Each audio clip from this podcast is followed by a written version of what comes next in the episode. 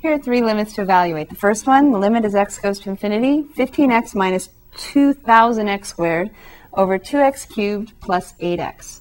Now you want to start training your eye to look for the dominant terms because they're the ones, since x is going to infinity or negative infinity, this one goes to infinity, we only have to worry about what the dominant terms are doing. So the highest power in the numerator is x squared, so we take the negative with it, negative 2000x squared. And on the bottom, the dominant term is 2x cubed. So it's going to go to infinity faster than 8x is. So I have negative 2000x squared on top over 2x cubed on the bottom, and I'm going to evaluate that limit as x goes to positive infinity. Now I can simplify, right? Because right now direct substitution would give me negative infinity squared over infinity cubed. That's indeterminate, so I have to simplify. I have limit x goes to infinity, negative 2000 on the top. The x squared divides into the x cubed 1x time, so I have negative 2000 over 2x. This reduces down to a negative constant over x. As x goes to infinity, you notice it doesn't matter that the constant is negative in this case. Sometimes it does. In this case, when x goes to infinity, you have something over infinity that goes to 0. So using our theorem, k over x, as x goes to positive or negative infinity, we get 0 overall. So we can see actually that we had a, a higher power in the denominator than we did in the, in the numerator. So in the numerator, think food supply, denominator, think population. That's actually what happened on Easter Island, an ancient population years ago. They finally figured out that the population disappeared because they ran out of food on the island. And so if, if your growth in the bottom is faster than your food supply, then you're going to have a problem in the long run. Then your population is going to go to zero. Sorry, your food is going to go to zero. And then your population goes to zero after that. So we have the limit as x goes to infinity. We only had x squared on the top and we had x cubed on the bottom. So the overall limit is zero. And if you looked at the graph, that would mean a horizontal asymptote of y equals zero, wouldn't it? So we see the limit at infinity gives us zero, which is also the horizontal asymptote. The next limit, as x goes to negative infinity, we have a big trinomial on top. Fourth power is the largest power, so it's a fourth degree trinomial. On the bottom, we have another fourth degree trinomial. So what do you think is going to happen when we take the leading term over the other leading term? We have our most powerful term in the numerator. The dominant term is 7x to the fourth. The most powerful term in the denominator, 6x to the fourth. So I take my limit as x goes to negative infinity. 7x to the fourth over 6x to the fourth. The x to the fourths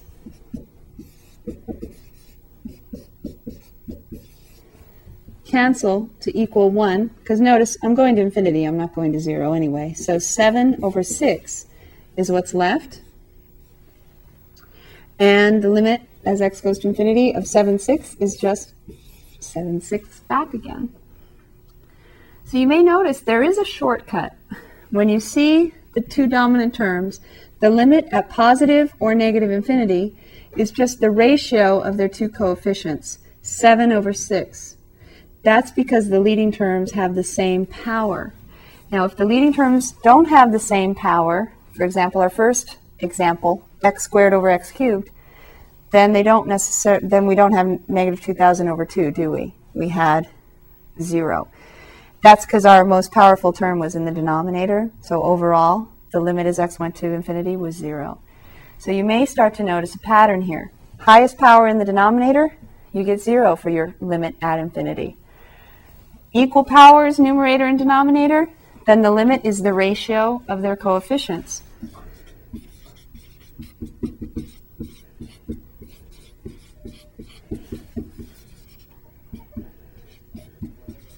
Now, you might say, well, why didn't you just tell me that in the first place? I get that complained a lot. And the reason is, if I just tell you, do this when you have one case and get zero if you have another case, then it gets difficult to remember which case is which. And um, believe me, by the time the test comes and you have nerves and, and everything else as a factor, it gets very difficult to memorize all this stuff, right? So the most important thing to remember, x is going to positive or negative infinity. The most powerful terms are the ones that matter. You get their ratio and you simplify until you get a limit that makes sense. So the first limit was 0, the second limit was 7 6. Let's see what happens with this last limit. The limit as x goes to positive infinity, 4x minus 5x cubed on top, x squared plus 3x on the bottom. Now you might notice that each one of these examples has been different. This one, my dominant term, is negative 5x cubed. It's got a higher power than 4x. On the bottom, my dominant term is x squared.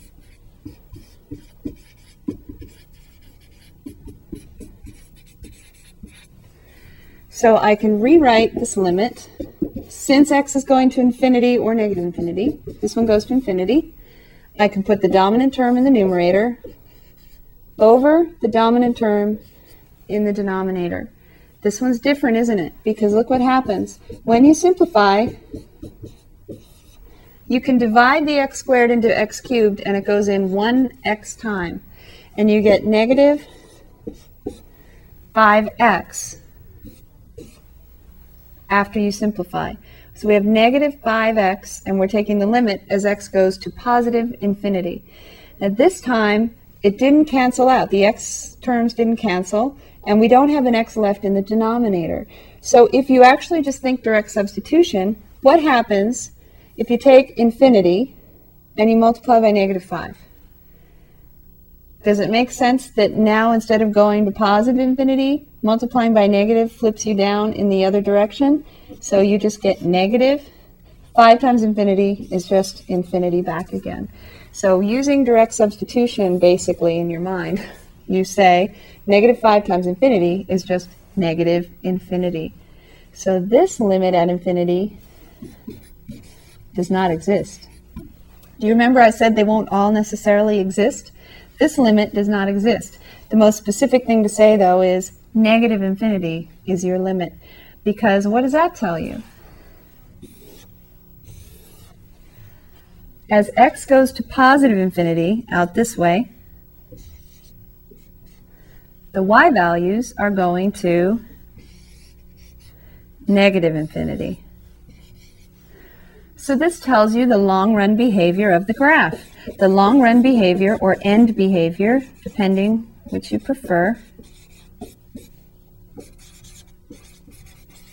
is that as x goes to infinity, the graph goes down to negative infinity. Could we look at the limit as x goes to negative infinity at the same time?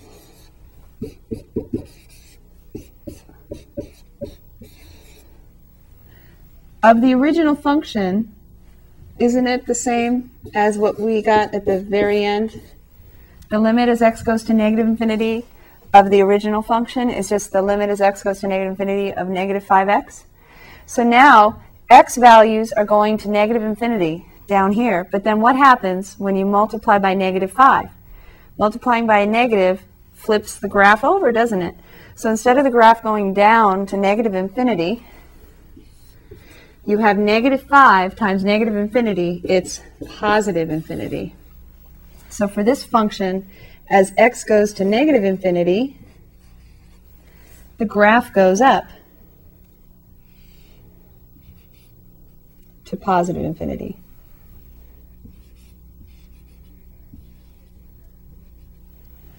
What happens in the middle?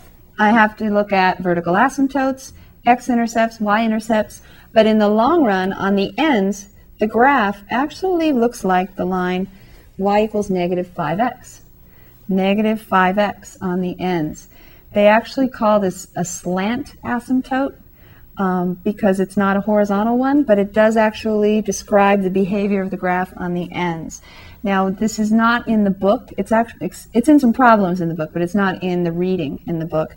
Um, but the idea is when you don't have the graph leveling off horizontally, then you might have it leveling off according to a line. This is the line y equals negative 5x on the ends. In the middle, the graph looks very different. But on the ends, when x goes to negative infinity or positive infinity, the graph of the function actually looks like the line y equals negative 5x. If you don't believe me, you can sketch a graph yourself. This function has a hole at the, uh, at the origin. It's not defined for x equal to 0.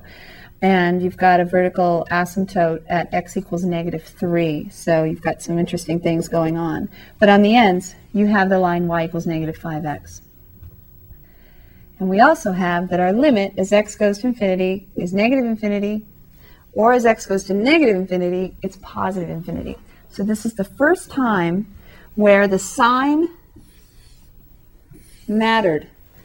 Where which direction your x was going mattered in this example because the x's didn't go away completely, or they're also not in the denominator like the first one.